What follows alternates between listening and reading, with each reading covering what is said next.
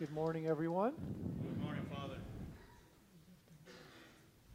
Today's gospel contains one of Jesus' Jesus' most popular parables, frequently called the parable of the Good Samaritan. Countries such as Australia, Belgium, Canada, China, Finland, Germany, India, Ireland, Israel, Romania, the United Kingdom, and the United States have even enacted Good Samaritan laws that encourage bystanders to help those in need without being sued for any damage that may have take, taken place as a result of their assistance. Therefore, this parable has literally influenced people around the world in so many ways. There are some important details in today's gospel that help us better understand how deep it is. First, a lawyer stood up to put Jesus to the test, saying, Teacher, what shall I do to inherit eternal life? There is a stark contrast between the attitude of the lawyer who comes to test Jesus in today's gospel and last week's gospel from Luke 8, verse 30, 41, where we read, A man named Jairus, who was a ruler of the synagogue, and falling at Jesus' feet, he besought him to come to his house. Jairus approaches Jesus with humility, while the lawyer approaches Jesus as if he is interrogated, being interrogated as a witness to prove the guilt of his witness. But Jesus, of course, does not fall for this. Jesus immediately flips the conversation and questions the lawyer instead. St. Luke tells us Jesus said to him, What is written in the law? How do you read? Jesus does not accept to be interrogated and asks the lawyer to answer part of the question himself. The answer that the lawyer gives, of course, is the right one.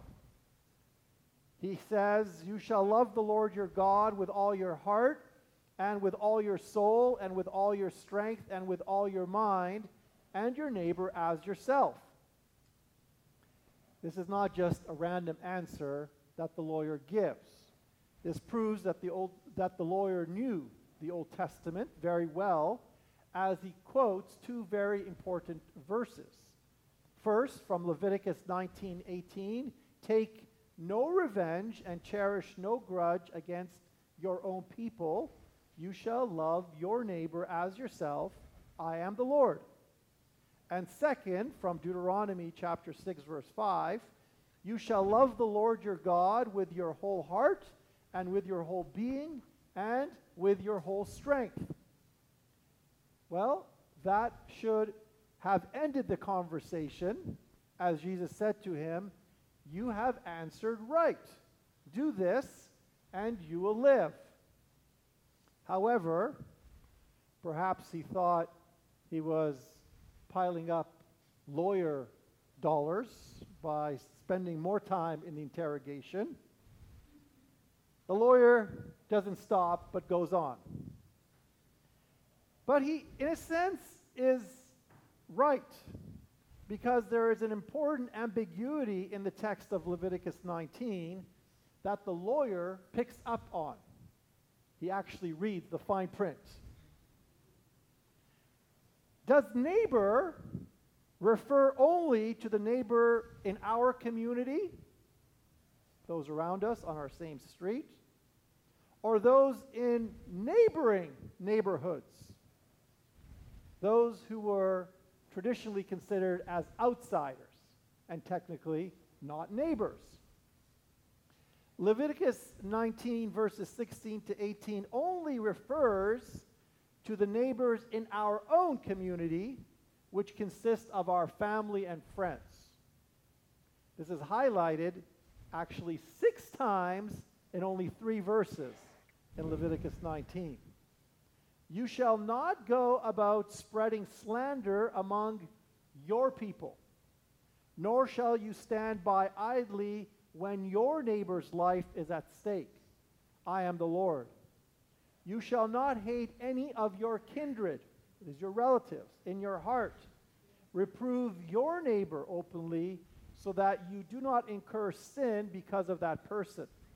Take no revenge and cherish no grudge against your own people. You shall love your neighbor as yourself. I am the Lord. Therefore, neighbor here actually refers to those in the neighborhood only. Although most people focus on the second part of today's gospel, the first part, which introduces the parable, is actually crucial to understanding the full depths of this gospel and what Jesus is doing by expanding the definition of who is your neighbor.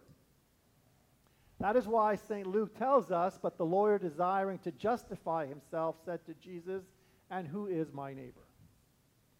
Then Jesus replied with the parable.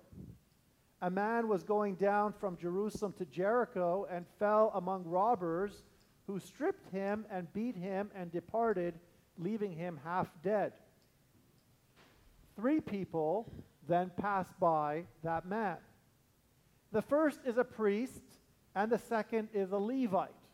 Very important figures in this gospel, and very important figures in the Jewish community because both were Jewish leaders and both had just come back from Jerusalem, that is the place of the temple.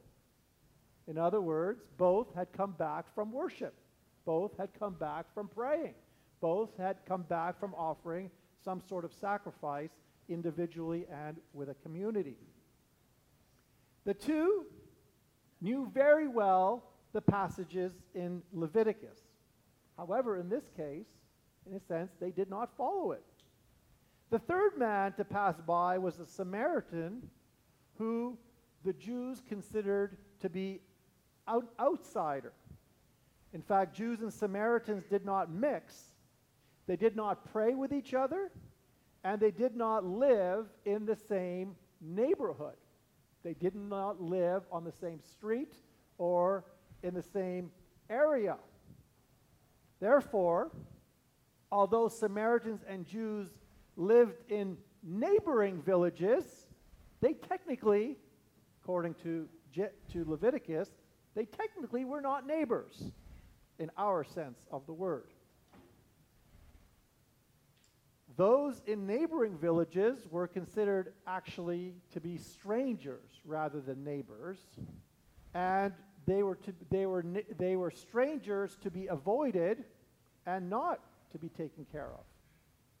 Therefore, the heart of this parable is that Jesus teaches the lawyer and us that everyone who is in need is our neighbor, not just our family, not just our friends, and not just those in our immediate community or circle of concern.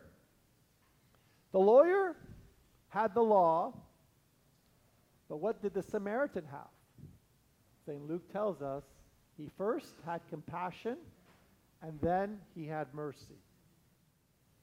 The parable shows us that the new law of Jesus is not just based on texts, but is based on this new element that is compassion and mercy.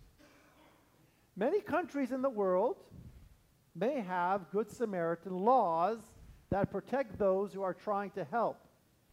But we have a Good Samaritan faith that encourages us to see beyond our needs and the needs of our family and friends, to allow compassion and mercy to be the defining qualities of how we see others.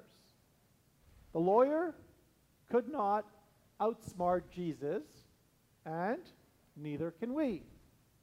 Jesus does not try to outsmart us when he gives us a parable or a teaching, but rather, Jesus extends to us a simple challenge to look at the compassion and mercy of the Samaritan and to go and to do likewise.